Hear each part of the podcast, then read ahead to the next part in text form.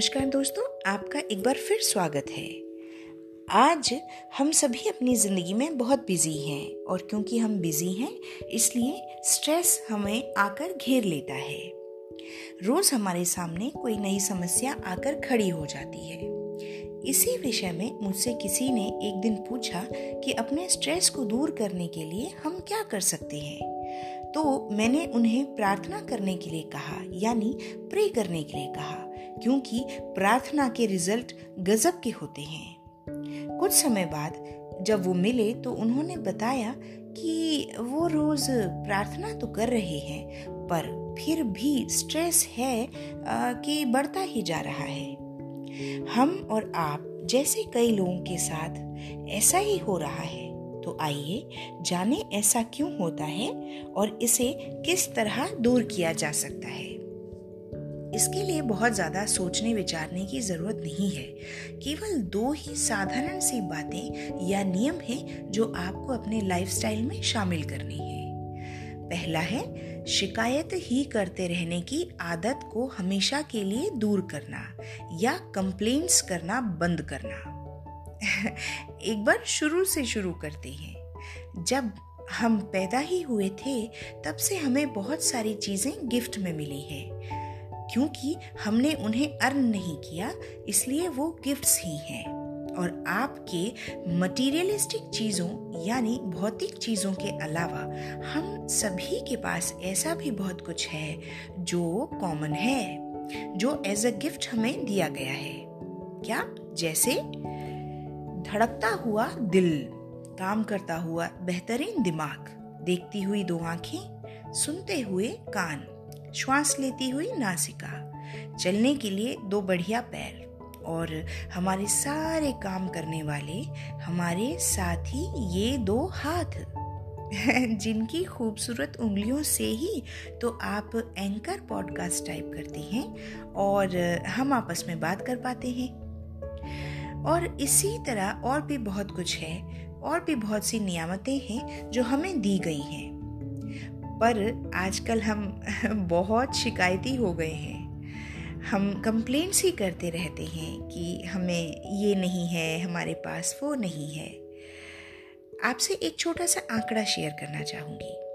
क्या आप जानते हैं कि केवल भारत में ही दुनिया के लगभग 20 प्रतिशत, यानी 18 मिलियन ब्लाइंड पर्सन्स रहते हैं, जिनके पास आँखें नहीं हैं? जी हाँ बाकी सब तो है, पर आँखें नहीं हैं।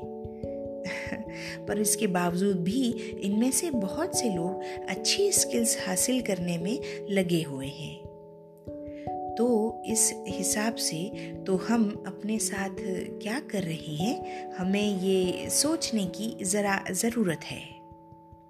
अब इसे ऐसे देखिए। थोड़ी देर के लिए फॉर एग्ज़ाम्पल ये मानते हैं कि आपने अपने किसी प्रिय को ढेर सारे गिफ्ट्स दिए हैं, और ये सारे गिफ्ट्स बहुत कीमती भी हैं।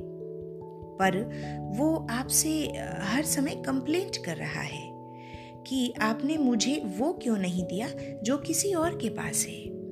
वो, या वो ये कह रहा है कि आपने जो भी दिया है, वो ज़रा कम है और मुझे तो थोड़े ज़्यादा की उम्मीद थी। अब आपको कैसा लग रहा होगा? क्या आप दोबारा उसे कुछ देना पसंद करेंगे? नहीं ना? शायद ऐसा ही कुछ हमारे साथ भी हो रहा है। क्योंकि शायद ईश्वर हमारे साथ, हमारे बारे में भी ऐसा ही सोचते हैं। इसलिए याद रखें, केवल प्रार्थना करें, प्रे करें, शिकायत नहीं। यकीन कीजिए, आपकी प्रे सुनी भी जाएगी और आपका स्ट्रेस भी दूर होगा और आपको शानदार रिजल्ट्स भी मिलेंगे। दूसरा नियम है, विश्वास करना। किस पर? अपने ईश्वर पर। या आप जिसे भी मानते हो। आप मानते हो इस यूनिवर्स को या लॉ ऑफ़ नेचर को। प्लीज़ विश्वास कीजिए। जब आप विश्वास करेंगे तो आपकी बात वहाँ तक ज़रूर पहुंचेगी। बहुत लोगों को इससे फ़ायदा हुआ है और बहुत लोग इस पर प्रयोग भी कर रहे हैं। एक बात आपसे कहना चाहूँगी। आजकल हमारे विश्वास में शायद कुछ कमी हो रही है।